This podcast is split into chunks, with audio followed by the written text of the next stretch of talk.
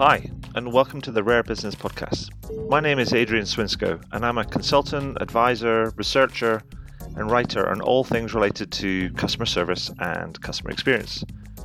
Through this podcast, I seek out and interview CEOs, entrepreneurs, business and tech leaders, and leading thinkers about what it takes to build organizations that produce better outcomes for both customers and employees in this fast moving modern age that we live in. If this is your first time listening to one of these interviews, then welcome. And please do dive into the archives at adrianswinscoe.com, as I've now completed over 250 of these interviews in the last few years. If this is not your first time listening, then thank you for returning, and I'll aim to do a good enough job to keep you coming back week after week. Anyway, that's enough from me right now. Let's get into the interview. So, welcome to the next edition of the Rare Business Podcast. With me today, I am super excited because for the second time on this on the podcast, I have Seth Godin with us. And Seth, for those people who don't know, is a world-renowned marketeer and author of 18 international bestsellers. But hi, Seth, how are you doing? I'm fantastic. Thank you for having me again. It's good to talk to you. So, Seth, I'm you know, I guess it's probably because I'm a little bit of a fanboy, or actually a lot of a fanboy of your work, and so I'm saying that kind of blushing, but that's not like, blushing's good on the radio or on the kind of the uh, or on a podcast, as it were, because you can't see it. But I think the um, I'm always flabbergasted when I mention how much attention the I pay to your work and how it sort of inspires me to to think differently and do more and things. But there are some people that haven't they don't follow your work. And so, for the benefit of our listeners and readers, it'd be fantastic if you could give us a bit of a thumbnail sketch on Seth Godin, the world of Seth Godin. Well, I'm mostly a teacher, sometimes an entrepreneur. Uh, I've written, as you mentioned, 18 books. The 19th one is coming out. It's called This is Marketing. Mm-hmm. I blog every day at seth.blog. And the thesis of my work is that if you can do work that matters for people who care, you don't have to spend a lot of time doing underhanded, spammy, attention getting tricks. Mm-hmm. Instead, you can focus on doing work that matters. Perfect. So, as you mentioned, your 19th book is is coming out and it's called This is Marketing. And the subtitle being You Can't Be Seen Until You Learn to See. So, I have two questions, if, if I may, to start with. Is like, this feels like a magnum opus of sorts. Would that be correct? Well, I my Latin isn't that good, but I don't think I deserve a magnum opus. I, I, I think that what it is is a summation, a call to action, right, as well as some important new thinking about how we live and work in a world where mass marketing is over mm-hmm. and micro marketing has taken its place. The internet is not a mass medium; it is the largest micro medium in history. Mm-hmm. But it's tempting to want to see, be seen by everyone, to do something to quote get the word out. Sure. And my thesis is that addressing the smallest viable audience and doing it with care is not only more effective but more satisfying than trying to pander to the masses. Absolutely. And so the second part of my question was I was really, really intrigued by the subtitle of the book, which is You Can't Be Seen Until You Learn to See and that feels like it's like another it's like almost a different another layer on the, the thesis and so it starts to dig into it. I mean can you explain to me what you mean by that? That can't be seen until you learn to see because i think that's a really i sense it's an important point. Yeah no one wants what you want. No one believes what you believe. No one sees what you see. Okay. And it's naive to believe that the noise in our head is the same as the noise in everyone else's head. Yes and if you want to engage with other people, you can't insist that they hear your noise. But maybe if you work hard at it, you could hear their noise. Right. And so I guess my question is because this feels like a big change for marketeers um, that have grown up in, if you like, an industrialized version of marketing.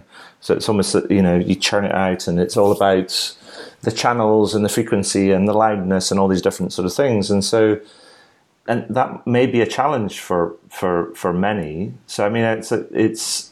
I mean, is this a is this a tactics change or is this a mindset change or is it both? Oh, I think it's a huge challenge because very few people go into marketing desiring to be empathetic. Right. They okay. go into mark they go into marketing because they want to put on a show uh-huh. because they want to win. Mm-hmm. And the idea of making an assertion and putting ideas into the world is more important than ever before. This is not about asking people what they want. What this is about is coming to conclusions about how people see things and then bringing them something and saying, Here, I made this mm. with the hope that it will resonate with what they've wanted all along. Right. And so, I mean, empathy's empathy's hard to to develop. I mean, so what? I mean, what's the what do you, what? Where should people start with some of this sort of stuff? Because it is a big change, and you can't. I guess it's not. You can't just flick a switch. You've just got. You've got to go on a bit of a journey, I guess. And so, how should people get started with this this sort of stuff? Because it's it may actually feel quite daunting for many. They might get the call to action, but then go, don't necessarily have to start. What would you say? What would you suggest to them? That's a brilliant question. And you know, we've been teaching the marketing seminar online for a couple years. Six thousand people have taken it. So I've yeah. watched people go through this challenge. Mm. And the thing that shifted gears for most people was when I said, instead of thinking of yourself as a marketer, think of yourself as a teacher. Right. And the person you're trying to teach as a voluntary student mm-hmm. because there's no such thing as mandatory education. It's always got to have engagement associated with it. Yeah, yeah. So, how do you seek enrollment? Once you have enrollment, how do you teach the other person the story you need them to believe and understand and embrace in order to make change happen? Mm-hmm. And if we can begin with just 10 students, not a million students or 10 million students, but just 10 students. Mm-hmm. If you can change 10 students, now you're on your way to being able to do it professionally. Right. And when you when you when you say professionally, does that mean you can think about how you can scale that up and how it applies to larger numbers? Well, I use the word professional when I think of a professional, I think of a surgeon. There are no amateur surgeons. yes. And when you go to a surgeon, you don't want vulnerability and you don't even want authenticity. And you don't want a surgeon who's going to do a better job when she's in a good mood than when she's in a bad mood. Yeah. Now, what it means to be a professional is you make a promise and you keep it. Mm-hmm. And that promise isn't on your behalf, it's on their behalf. Mm-hmm. So there are, there are amateur marketers everywhere who market when they feel like it, who tell a story that resonates with them in that moment. Mm-hmm. But I am hopeful that we can help people become professional marketers, which means that they will do the work they said they were going to do, regardless of what the terrain is like. But it's also kind of, it, I think that the term when you talk about marketers is it's not about qualifications and it's not about degrees and certifications and all these different things. It's almost like a way of being. That's right. So, what do marketers do? We change the culture. That's what marketers do. We right. make a change happen and no license is required, no permit, no fancy degree, as you said. Mm-hmm. But there are more bad marketers in the world than any other profession. And that's because everyone is a marketer, but most people don't realize it. Yes. Because actually, you're there to solve problems, not, as you kind of say in the book, not companies' problems, but you're to solve your customers or your people's or your patients or your clients' kind of problems. So it's actually I, what I, what I was really intrigued about was also this other idea within the book. There's this idea around service and marketing has service at its heart. So it's not something you do to people, but it's actually something you use to help kind of people. Um, and given that that service, the idea of services is, is, an area that I explore, I thought that was kind of interesting because I also think there's this, there's, and that's something I've been thinking about recently is like many people have a very interesting relationship to the word service and to serve. And that again, that be, creates a bit, a bit of a challenge, possibly a psychological and a cultural kind of challenge for many. So it, it's this leap, this transformation. It's it it's gets it is it's very it's significant. The more I read into it and what I thought you were folding into it, I was thinking, yeah, this is a big deal. And there's some people are not going to be able to do this. Definitely, and you know, the, you're you're previewing a, a, section of the book that we don't talk about on the cover, but I think is one of the most important parts, which is this idea of status roles uh-huh. and affiliation versus dominance. Right. That some people have trouble with service. Some people have trouble with service because it feels like you are being subservient. Yes, the indeed. word service is insubservient. Mm-hmm. But when we think about our heroes, you know, the Nelson Mandelas or the General Pattons of the world. Yeah. They became heroic through service. Yes. And it is not this narcissistic me, me, me thing that actually allows somebody to be important in our culture. Mm. That what makes someone important, what raises their status, mm. is that they figured out how to lead and how to be of service, not so they could be at the front of the parade, but so that the tribe that they are assembling and leading succeeds. Mm. And when that happens, that is the highest form of status we can offer somebody. So, uh, yeah, but it also kind of like it, it, it's also related to your kind of worldview and whether you think that life is a zero sum game, either there's winners and losers, or that can everybody can win as well, I guess. And so it kind of gets back to this almost like a, a fundamental question around how do you want to be or how do you want to be in the world with the people around you? Absolutely. You know, if, if we think about an industrial Adam Smith capitalistic scarcity based mindset, yeah. and the word economics comes from scarcity, mm-hmm. then you pretty much quickly get into winners and losers. Yes. But, but if we accept that we live in a connection economy where ideas that spread win, where Metcalfe's law supersedes the law of scarcity, where a network with more people on it is more valuable than a network with no one on it, mm-hmm. then the rules have changed. And the rules have gone from I have a factory and you don't to I am part of a network. Do you want to join me? Right. Mm. That's interesting. I, forgive me, I feel like I'm circling around the same sort of like thing, but it just feels like there is a big problem, and you know that, and one of the central problems around making the shift is all these different sort of things that I guess we've developed or we've surrounded ourselves with, whether it's an Adam Smith viewpoint or it's it's a kind of this industrial scale sort of marketing machine that we have. But then there's this other thing that you allude to, or you mentioned directly in the book. We use the word neophiliacs, which I thought is it's a, it's a great kind of word, and I just made me think about whether marketeers and organizations, for that matter, are actually suffer from neophilism, i.e., we're always addicted to the new, and in order to be able to move to this idea of doing something in service to people and with people rather than actually doing something to people, we've got to uh, almost like wean ourselves off our neophilism addiction, are you kind of being addicted to everything new, particularly new technology or new trends or, uh, or so uh, new memes or so on and so forth. And so it feels like there's there's a number of different levels that we've got to try and unpick before, or maybe in a way unlearn. Used the teaching um, uh, idea earlier. We've got to unlearn some stuff to be able to take on a new perspective or a new journey. Well, I think it depends on who you are seeking to serve. So okay. if we take a if we take a look at the most valuable corporation in the history of the world, for the first 25 years or so, Apple served the neophiliacs. Mm. They said, if you want to be on the frontier, if you want to help invent the next generation of digital good taste and connection, mm. Apple will be on the frontier with you. And since Tim Cook has taken over, he has dramatically increased the value of the company and completely abandoned the neophiliacs. Yeah.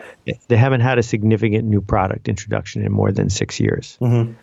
And that's because he worked for the shareholders and he understood that the best way to increase profit was to use the momentum he got from the neophiliacs to reach other people, people who don't want the world to change every day. Mm. And so this is a choice right? Okay. It's a choice. And you can decide to live on the vanguard, to make that promise to your people, or you can decide to live in the middle of the curve. And there's nothing wrong with either one. Yeah. The challenge is if you make the wrong promise to the wrong people. Right.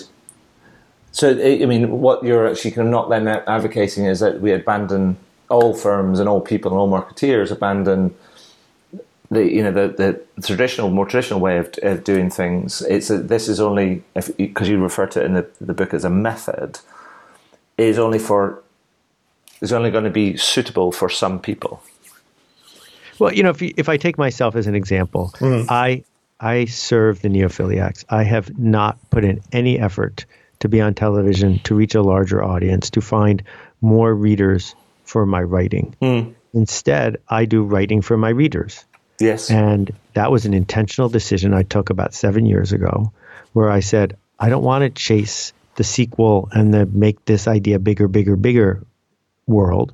I want to have the luxury of work in a studio and say, Here, I made this to the group of people that want my new thing. Yes. And that's fine because my smallest viable audience is pretty small and I'm okay with it. Yeah. I mean, so it's a bit like the, um, like you say, it's almost like getting really focused on that minimum viable audience. You think in the book you use an example. I have a friend, Minter, who is a, a big Grateful Dead fan. So I know that uh, I'll point him to the podcast when it comes out, and so he'll he'll like the fact that I've mentioned his name and that he's also a Grateful Dead fan. But you mentioned the Grateful Dead in the book and how they've been extraordinarily successful, consistently and sustainably over oh I don't know, is it 30, 40 years now, if not longer?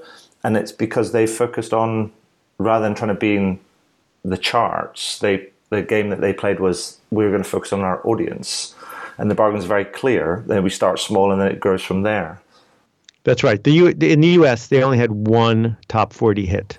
Right. And it and that one hit actually hurt them for a very long time, because what that one hit did was bring a whole different crowd to their shows. Right. And that that crowd was more violent and more into drugs, and as a result, the shows suffered for years. Mm-hmm. But when they weren't that having that one hit, what they were doing was finding music for their listeners and mm-hmm. putting on a show for their listeners. And it turns out that two or three million people who desperately love your work is enough to be the number one touring band in America for year after year after year.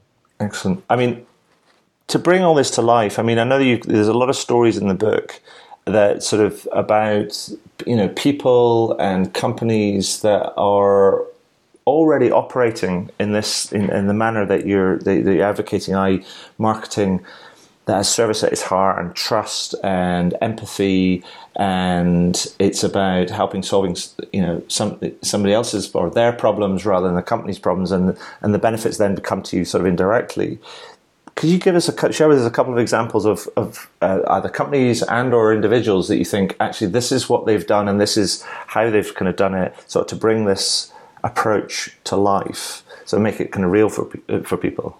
Oh, I'd be delighted. Um, you know, Perfect. so humility. You know, we need to have humility whether we want to or not, because the marketplace won't let us buy arrogance. Sure. And in the book, I tell the story of Penguin Magic, which is a multi million dollar company. I love that because I was going to ask you about that one. So thank you for doing that. And, you know, Penguin is completely kicking Amazon's butt in the category in which they work. And the category in which they work is uh, interesting magic for amateur mu- magicians right. of res- who have resources. So maybe Penguin has 100,000 loyal customers, mm. but they show up because there's a new product three times a week, and right. the only way the only way to learn how to do the trick is to buy the product. And they use video and they use email and they cater to this group obsessively. Mm. Uh, another example I give you: uh, someone just turned me on to uh, a guy who has a wine newsletter, mm. and twice a week he sends a newsletter out to his group of people about a particular kind of wine he was able to get for one third the price. If you like it, you write back he adds it to your shipment, and twice a year your shipment comes in the mail. Right. Uh, these are happy, successful businesses that are changing a certain group of people. Uh, you know, we already talked about the Grateful Dead.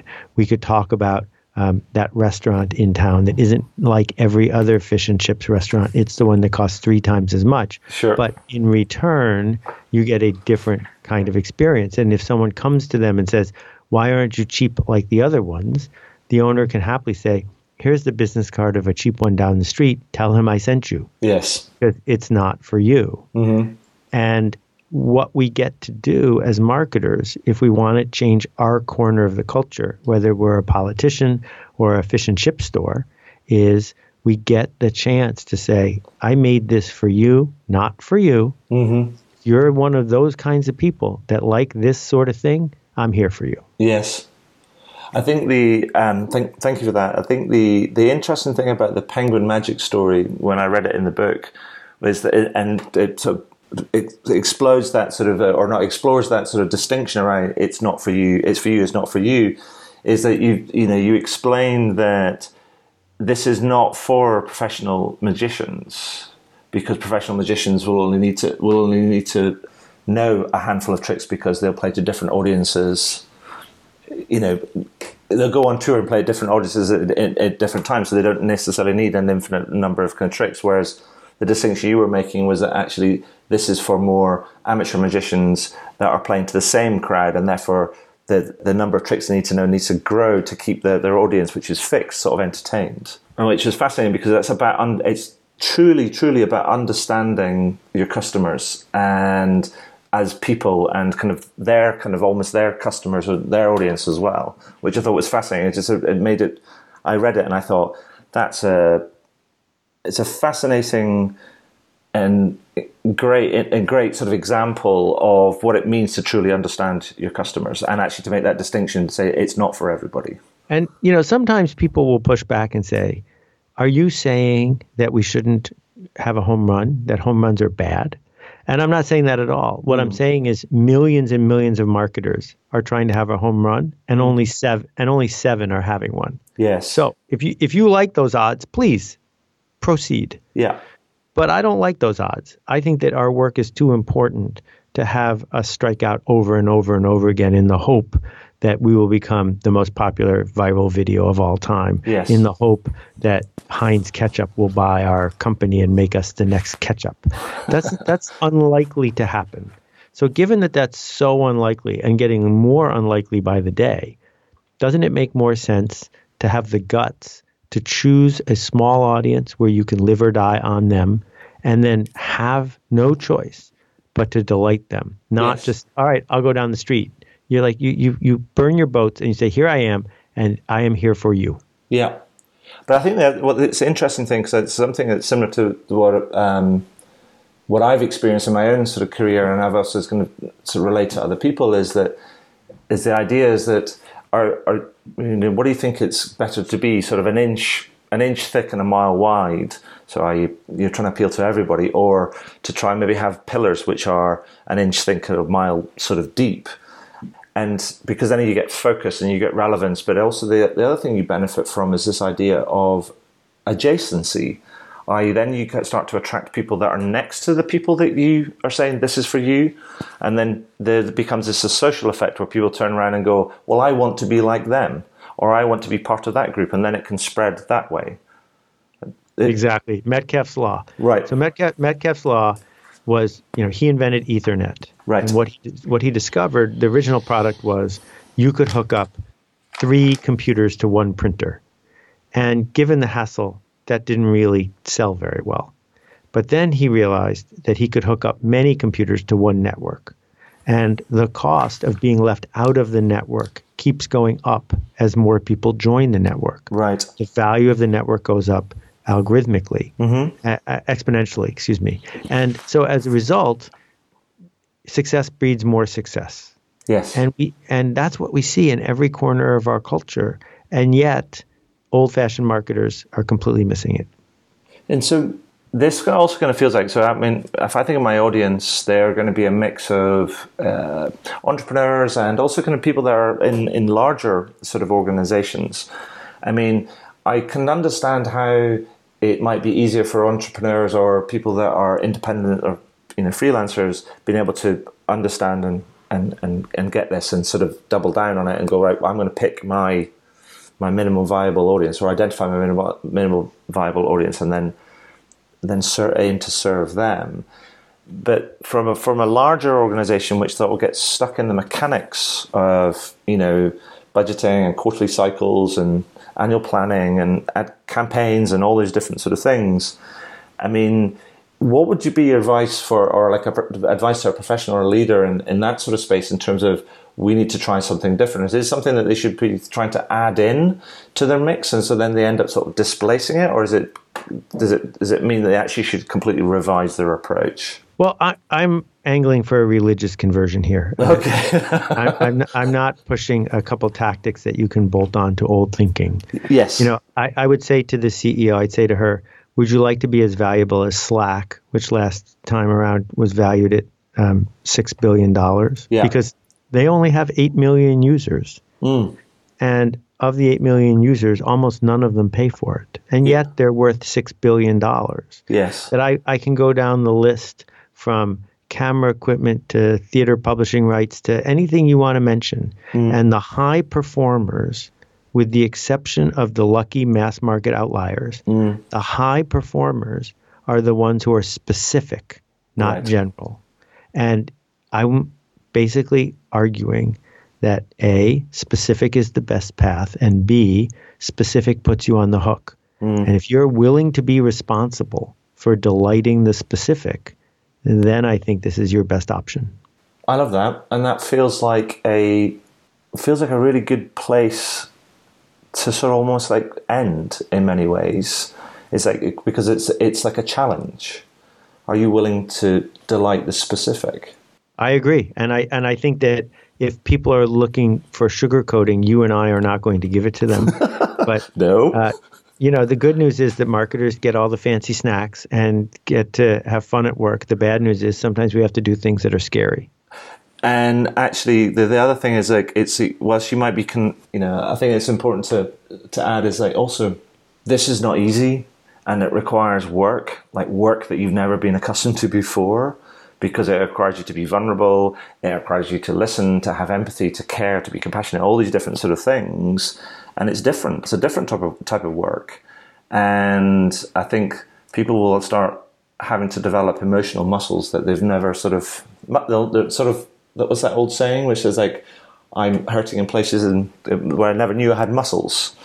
I, I never think, even knew I had places. yeah, exactly. And I think that that's the reality of it. But it is it's it's it's a huge growth opportunity. But if people have the courage to serve the specific or serve and delight the specific, as you brilliantly said, I think that's a great a great challenge. And with that kind of Seth, I just want to say once again, it's always a pleasure to talk to you. I mean, I, I'm I'm loving the book. I'm looking forward to it kind of coming out because it's, as you say, it's a summation. It's a like a composite. It's a synthesis of a lot a lot of stuff you've been talking about for the longest time. But it is in everything, you know, in a, in a long way. It's like a it's both a call to action and a manifesto uh, to say this has got to change because if we want to if we want to make a change, if we want to increase relevance, if we want to do work that matters, then it's not going to happen by accident. We have to do something about it. So for that, I say thank you. It's been a pleasure talking to you. Well, thank you. And thank you for doing this podcast. I know it can be thankless sometimes. So I'm here to say keep it up. It, it matters. Thank you. Well, that's it for another interview. I really hope you enjoyed it. Now, every time I complete one of these interviews, I learn something new and I try and incorporate that new learning into my writing, my speaking, my workshops, and the consulting that I do for my clients. If you're interested, you can find out more about how I work with clients over at adrianswinscoe.com. But one final thing before I go please consider heading over to iTunes or whichever podcast platform you choose to use and do leave a review. Every little helps, as they say. Anyway, that's all for now. Thank you for listening and do listen in again. All the very best.